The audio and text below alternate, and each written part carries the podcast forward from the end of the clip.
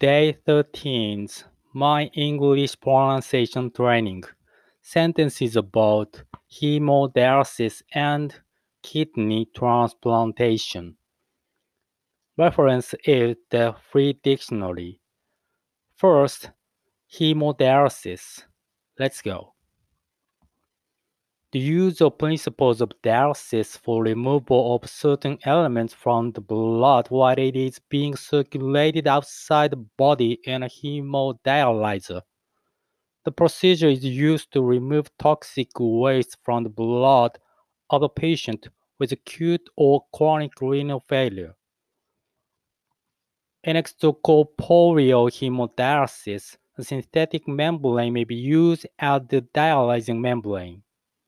The patient's blood is pumped from the arterial circulation through the hemodialyzer to the venous circulation. In the dialyzer, it flows past the semipermeable membrane, while the dialysate fluid flows past the outside of the membrane. Small molecules and ions diffuse through the membrane, passing from the side on which the concentration is higher to the side on which it is lower. The dialysate fluid contains no urea or creatinine, so that these constituents are removed at maximum rates.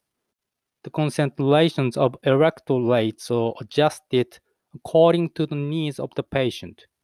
If the patient has hypokalemia or hyponatremia, the excess ions, potassiums, or sodiums are also removed.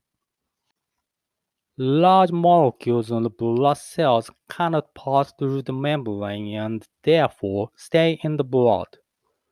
The blood levels of toxins during the initial hour of dialysis are higher than in subsequent hours. The internal arteriovenous fistula is surgically created by anastomosing or nodules in the vein. That is, the vein is arterialized or made into a large superficial vessel that is easily accessible by venipuncture.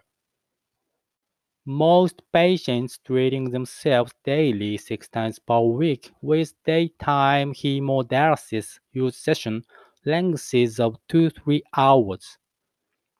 Long session lengths give more benefit in terms of fluid and especially phosphate removal. However, unless sessions are prolonged beyond three to four hours, almost all six times per week, patients will still require phosphate binders. Fluid and phosphate removal with daily dialysis are made more difficult because patients often feel better and increase protein and also phosphate as well as fluid intake. Next, kidney transplantation. Let's go. Kidney transplantation is a surgical procedure to remove a healthy, functioning kidney from a living or brain-dead donor and implant it into a patient with non-functioning kidneys. Kidney transplantation is performed on patients with chronic kidney failure or end-stage renal disease. End-stage renal disease occurs when a disease or disorder damages the kidneys so that they are no longer capable of adequately removing fluids and waste from the body or maintaining the proper level of certain kidney-regulated chemicals in the bloodstream. Without long-term dialysis or kidney transplant, end-stage renal disease is fatal. As with any surgical procedure, the kidney transplantation procedure carries some risk for both the living donors and the graft recipient. The biggest risk to the recovering transplant recipient is not from the operation or the kidney itself, but from the immunosuppressive medication he or she must take, because these drugs suppress the immune system. The patient is susceptible to infections such as cytomegalovirus. The immunosuppressants can also cause a host of possible side effects, from high blood pressure to osteoporosis. Living donor kidneys are more likely to begin functioning earlier than cadaver kidneys, which frequently suffer some reversible damage during the kidney transplant and storage procedure. The success of a kidney transplant graft depends on the strength of the match between donor and the recipient and the source of the kidney.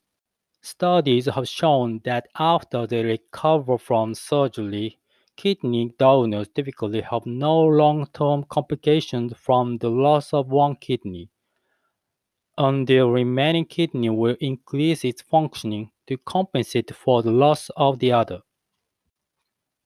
A transplanted kidney may be rejected by the patient. Rejection occurs when the patient's immune system recognizes the new kidney as a foreign body and attacks the kidney. Rejection may occur soon after transplantation or several months or years after the procedure has taken place. If a rejection episode cannot be reversed and the kidney failure continues, the patient will typically go back on dialysis. Another transplant procedure can be attempted at a later date if another kidney becomes available.